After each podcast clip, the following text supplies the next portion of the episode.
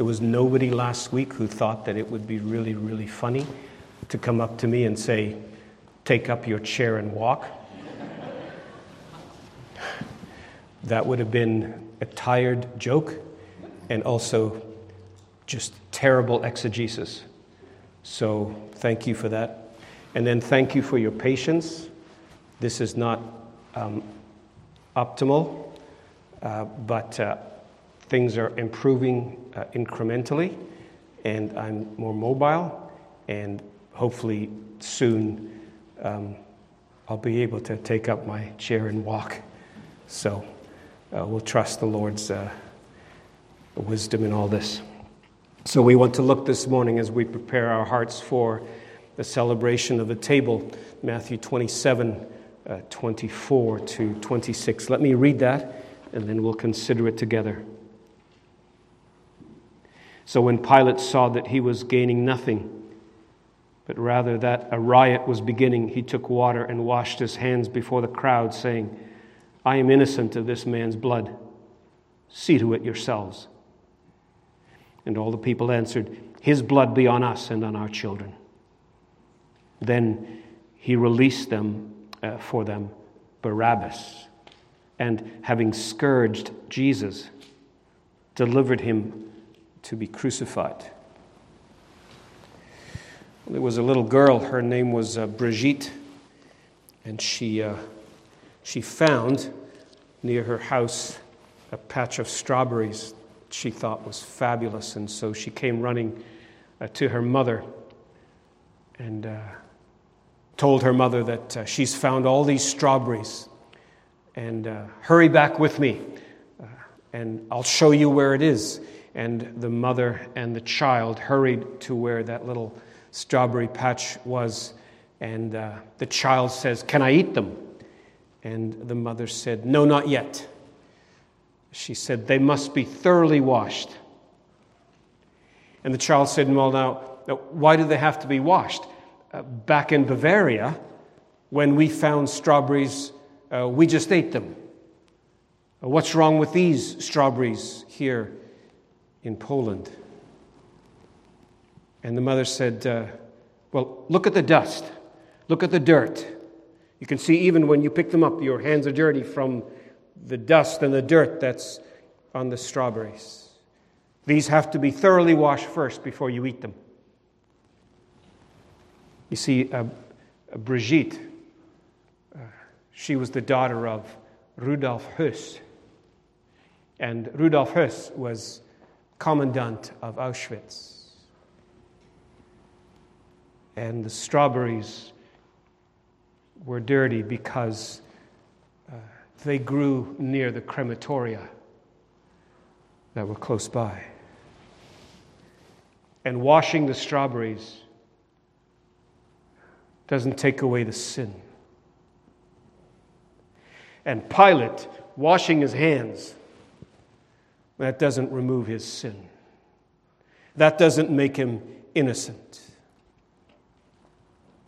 as part of the mock trial, which would result in the unjust condemnation and the murder of Jesus. Our Lord appeared before the most powerful man in the land, the governor, Pontius Pilate. And uh, the Lord appeared in the praetorium, which was uh, the residence of the governor and in a particular area of the praetorium, which was called uh, the stone pavement. And there's a part of the stone pavement which was called the judgment seat. And the ruins of the praetorium and the stone pavement and the judgment seat are still there to this day.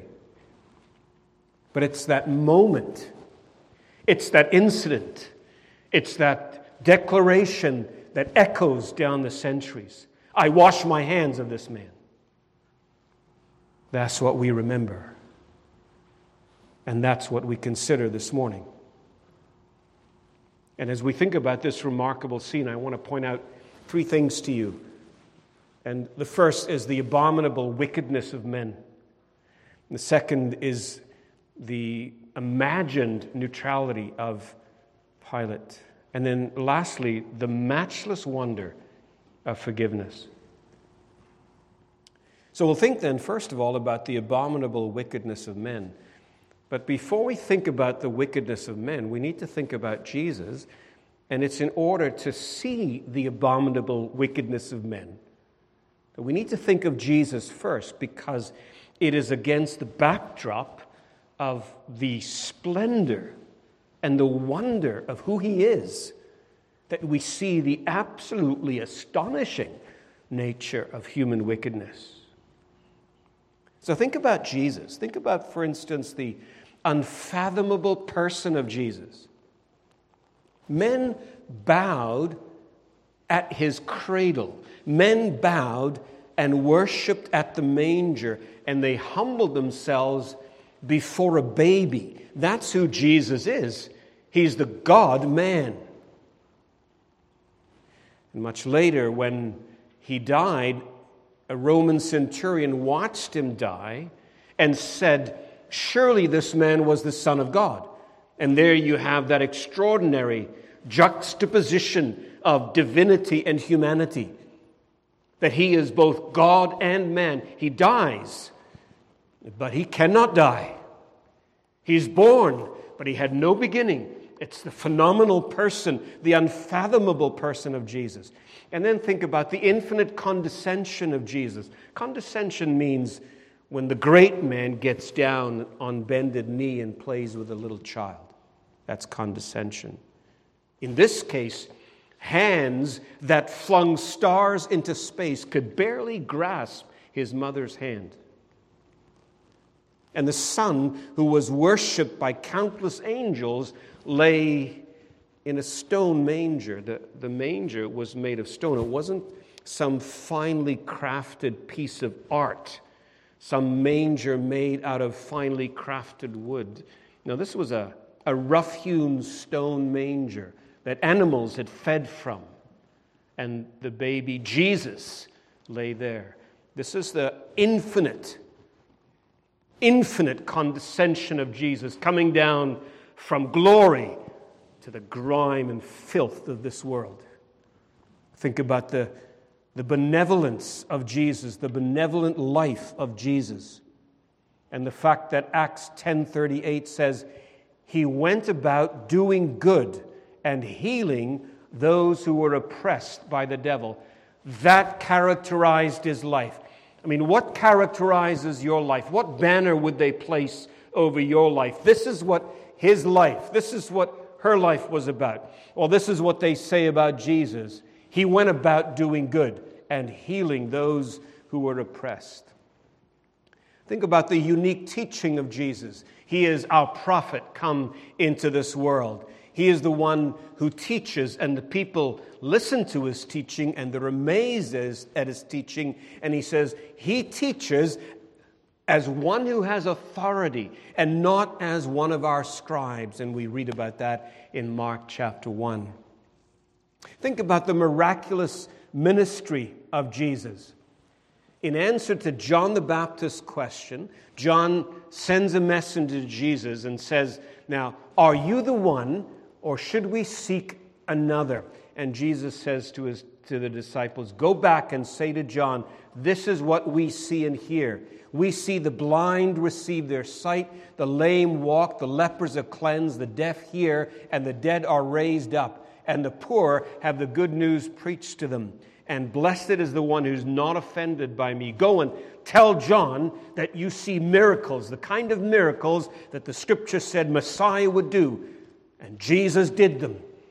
And his life then was marked by the miraculous, the miraculous ministry of Jesus. Then think about about the extraordinary gifts of Jesus. Every spiritual blessing in the heavenly places is given to you. You're a Christian. These blessings are showered upon you. Jesus forgives. Jesus shows us the Father. You want to know God? Jesus shows you the Father.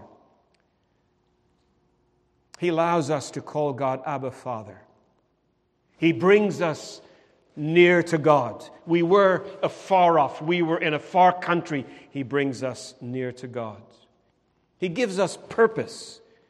He gives us a reason for living. He blesses us with His presence. He empowers us with His arm. He sweetens our days with His fellowship, and He brightens our darkness with His smile. He gives us peace. He gives us a calm spirit when storms abound. He gives us heaven, and He will bring us to heaven when our time here is done. This Jesus, and listen to how they treat Him. Hear what they say about Him. And we read in this passage in verse 21 The governor said to them, Which of the two do you want me to release to you? And they said, Give us the wicked man. Give us Barabbas. Give us the criminal. Give us the insurrectionist. We'll choose him over this Jesus.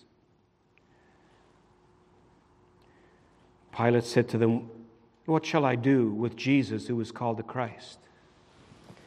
And they say, Let him be crucified. Take this man, this Jesus of whom we've just spoken, and let him be put to death in the cruelest way imaginable. And that's what they do with Jesus. They cry out, they call upon the authorities to kill him. And as Paul would later say, they crucified the Lord of glory. Two lessons. First, what wickedness. It's stunning, isn't it? What wickedness. If this is who Jesus is, I mean, if this was just some ordinary, innocent man, wicked deed. But this is Jesus. How dark and depraved is the human heart that when God Almighty comes amongst them, they put him to death. And my friend, never, never imagine that you would do anything different. Never imagine that you're above this. Never imagine that if you were there, you would raise your hand in defense of him and you would raise your voice to speak for him. You would run with the crowd. You would call out the same call and you would drive the nails into his hands. Paul says, There is no fear of God in your eyes. That's what you and I are by nature. That's what we were like. What wickedness.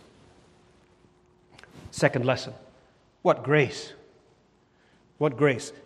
The fact that now you imagine that you could never have added your voice to them. The fact that what I have just said before is jarring to you, and part of you wants to say, No, no, I think you're wrong. You see, that is testimony of what God has done in your life, of the change He has wrought. The fact that you think, I could never have done that, that's testimony to the fact that you are a new creature in Christ. And God has done, done something spectacular in you, and you are not what you were. And you're not living and loving the darkness. You're a new creature in Christ. What grace. And our response to that is sola deo gloria. So the just this unimaginable wickedness of men. But secondly, we need to move on. Let's think about the, the imagined neutrality of Pilate. You see, Pontius Pilate imagines that he can be neutral. Uh, but it's a dream, it's a, it's a fantasy. You are either for him or against him. It's the same for you this morning. You can't be neutral when it comes to Jesus. Maybe you say, well, you know, I don't persecute Christians, but I'm not one of them. I don't persecute Christians, but I just don't agree with them. I, am just in the middle. I just keep my peace. I just walk down the middle of the road. The Bible says you are either his friend or his enemy. There's no neutrality when it comes to Jesus, no middle ground when it comes to the Lord. You see, Pilate doesn't want to deal with Jesus. He wants to try and pawn him off on Herod. He tries that, doesn't work. He tries to punish Jesus, and hopefully that will satisfy the Jews, but that doesn't satisfy them at all. He tries to find some loophole so that he can release Jesus in some kind of prisoner exchange, but, but that doesn't work either. And so he says, Well, he says, I'm done. He says, I'm finished with all of this. I'm going to distance myself from this. He says, This is not my problem. You can say that about a lot of stuff. Not my problem. I have a t shirt that says, Not my problem. You can say that with stuff, but you can't say that with Jesus. You have to deal with him. He's not going away. And maybe you're finding that you can't run away from him. Everywhere you turn, you find Christians. And every road you walk down, there's some kind of biblical text, some kind of word from God some kind of manifestation of the divine that says that Jesus is here and you have to deal with him. There's no neutral ground for Pilate. He says, I'm going to wash my hands of the whole thing. It's all done, case closed. But no, that's not going to happen. There's no neutral ground. So, two lessons. Well, the first is that, well, there's no neutral, no neutrality for Pilate. Now, not long after this incident, Pilate would do something again that offended Rome. It's Rome that had put him in place as governor in, in this area. But uh, he was a troublesome man, he was a violent man, he was a man who offended people easily. And he was often in trouble with Rome, and not long after this, he got in trouble with them again. And Rome recalled him. And then on his way to Rome, he disappeared. And we don't know what happened. He was never heard from again. Uh, the rumor is that, that he committed suicide somewhere.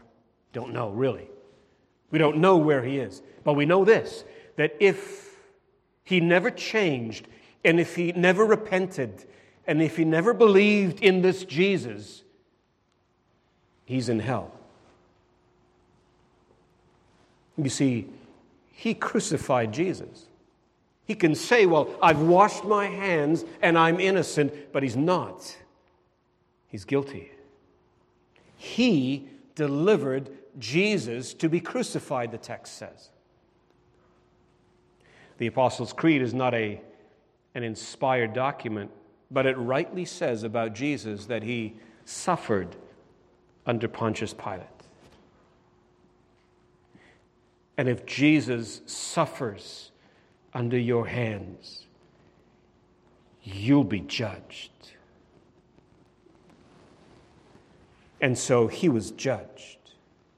And he would pay the price for all his sins. He would pay the price for this most foul of sins. And then think about the people. All the people said, We want him crucified, and go ahead, let his blood be on us and upon our children.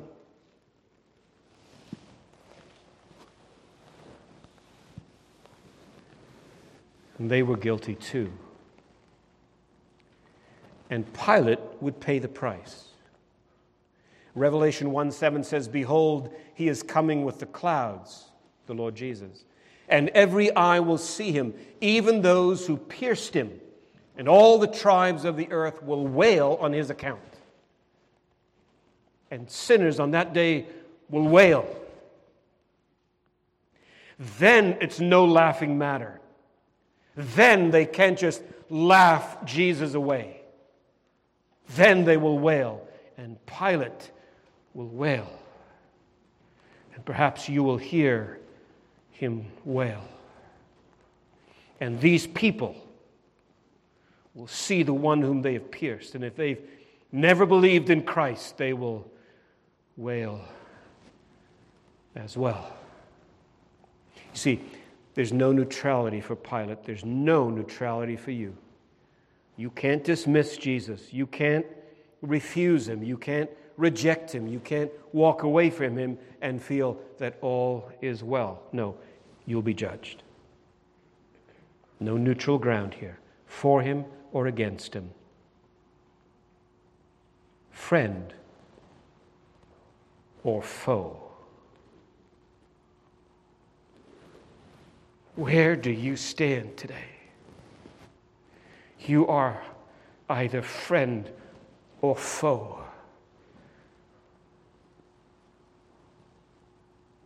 You must be honest. The second thing is there's no innocence for Pilate.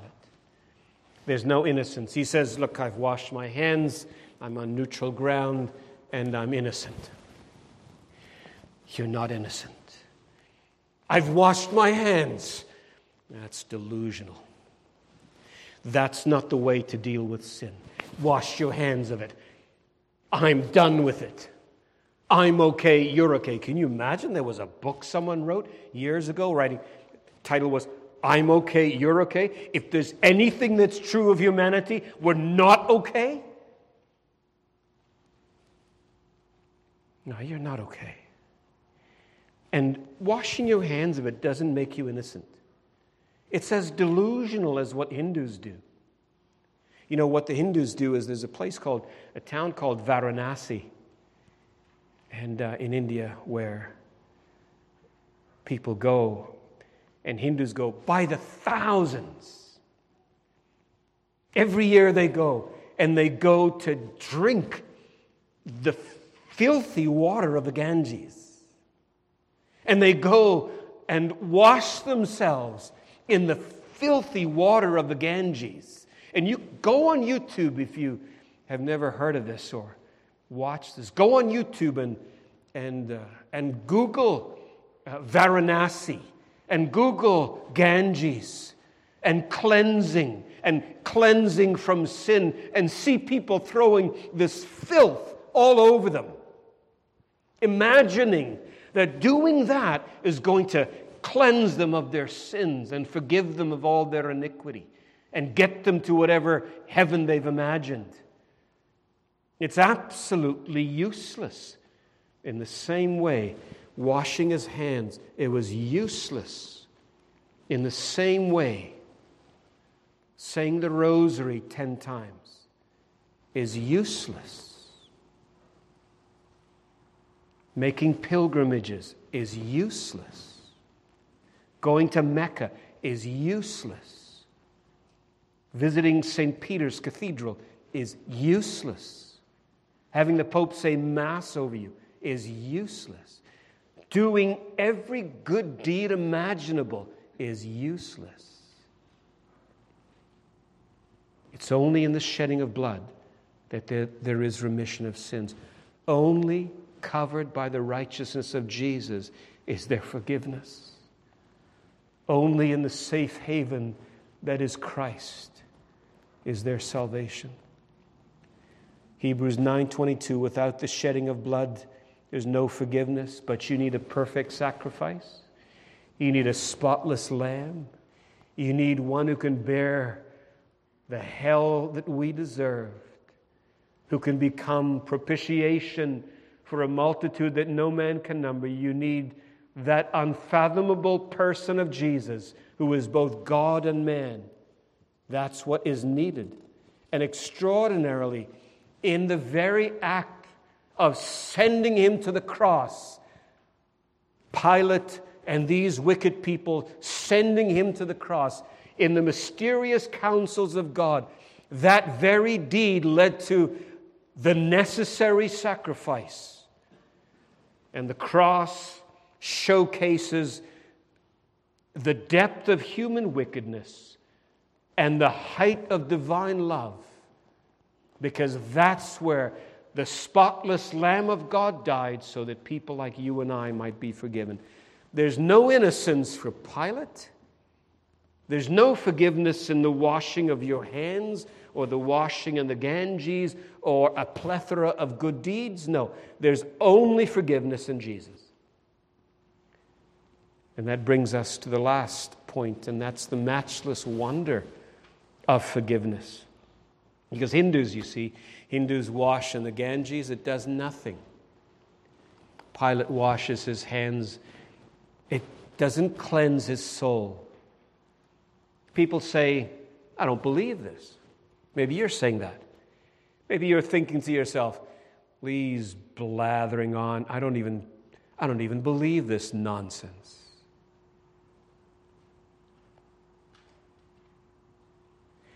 Doesn't change a thing that you say that.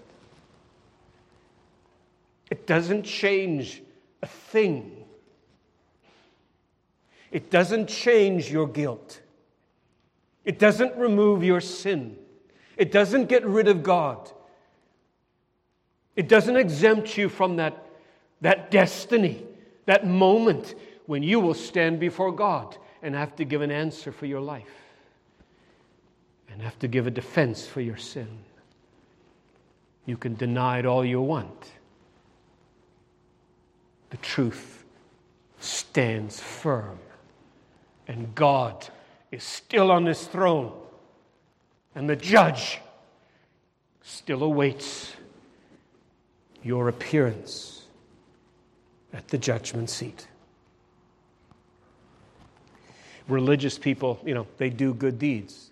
Maybe that's maybe you're pinning your hopes on that. I'm just going to do, oh, you know, a boatload of good things. And I'm going to cross my fingers and hope that the boatload of good things outweighs a smaller boatload of bad things. Boy, you're pinning your hopes on nothing. No. The psalmist says, if you, O Lord, should mark iniquities, that is, Lord, if you hold me accountable for my sins, if you, O Lord, should mark iniquities, O Lord, who could stand? There's no hope for you, you see. But 1 John 1 7 says that it's through the blood of Christ that we are cleansed from our sins. It's the one, that's the one way. It's the one way in all the universe. That's the one safe place in all the world for you. That's in Jesus. Pilate wanted to be innocent of the blood of Jesus, but he was guilty. These people, they didn't care whether they were innocent of the blood of Jesus. They said, No, bring it on. Let his blood be upon us. They didn't care. And they're guilty. And you sinned against God all your life in every way imaginable. You've sinned and you're guilty. But there is the wonder, the, the matchless wonder of forgiveness. Let me tell you about that. The wonder of the gospel is that even for them there's forgiveness. That's the wonder of, of this forgiveness. It's even for people like them. The vilest offender who truly believes that moment from Jesus, a pardon received. On the cross, Jesus prayed, Father, forgive them, for they know not what they do. He was praying for people like this. You read this passage again, and they call out for his death. And they say, Oh, let his blood be upon us. And you think to yourself, How vile, how depraved. And Jesus said, Oh, Father, forgive them, even them. And later on, Peter would say these things in the book of Acts. He would address himself to, the, to these people. And he would say, Jesus, whom you delivered over and denied in the presence of Pilate when he had decided to release him. But you denied him, the holy and righteous one, and asked for a murderer to be granted to you. And you killed the author of life. I mean, you did this. You did this. You did it. And you have sinned. And you've lived your life without God. And you've spurned His goodness. And you've rejected His Son to this day. You have done this. And to these very people, Peter would say in verse 19 of Acts 13 Repent, therefore, and turn back, that your sins may be blotted out. You see, the, the matchless wonder of this forgiveness is that it's even for them. Even, even Pilate, even people like that, even these people who called for the crucifixion of the Christ. It's even for you. It's even for you. I don't care what you've done. You sit here, and if all your sins were displayed on the screen in front, you'd run screaming from this building. But even you, there's forgiveness. There's been forgiveness even for me, and even for most of the people here. They're forgiven of all their sins. So, the wonder of this forgiveness is that it's even for them. And then the wonder of this forgiveness is that it came through the finished work of Jesus. The wicked deed that they planned and executed, if they never repent, they'll be eternally judged for it. But at the same time, it's the glorious and gracious plan of God that sends Jesus to the cross. And you know, the book of Isaiah tells us what happened on the cross. It tells us that on the cross, Jesus was despised, he was rejected, he was stricken, he was smitten, he was afflicted, he was pierced, he was crushed, he was chastised, he was oppressed that's what happened to him. That's what he was being sent to. And for what purpose? Well, Isaiah says it was for our transgressions, it was for our iniquity. Pilate delivered Jesus to be crucified, and he was guilty. God delivered Jesus to be crucified. He was gracious because nothing else would suffice to forgive you. For you to be forgiven today, as so many of us are. For you to be not guilty, as so many of us are. For you to know that today, if you die, you go straight to heaven.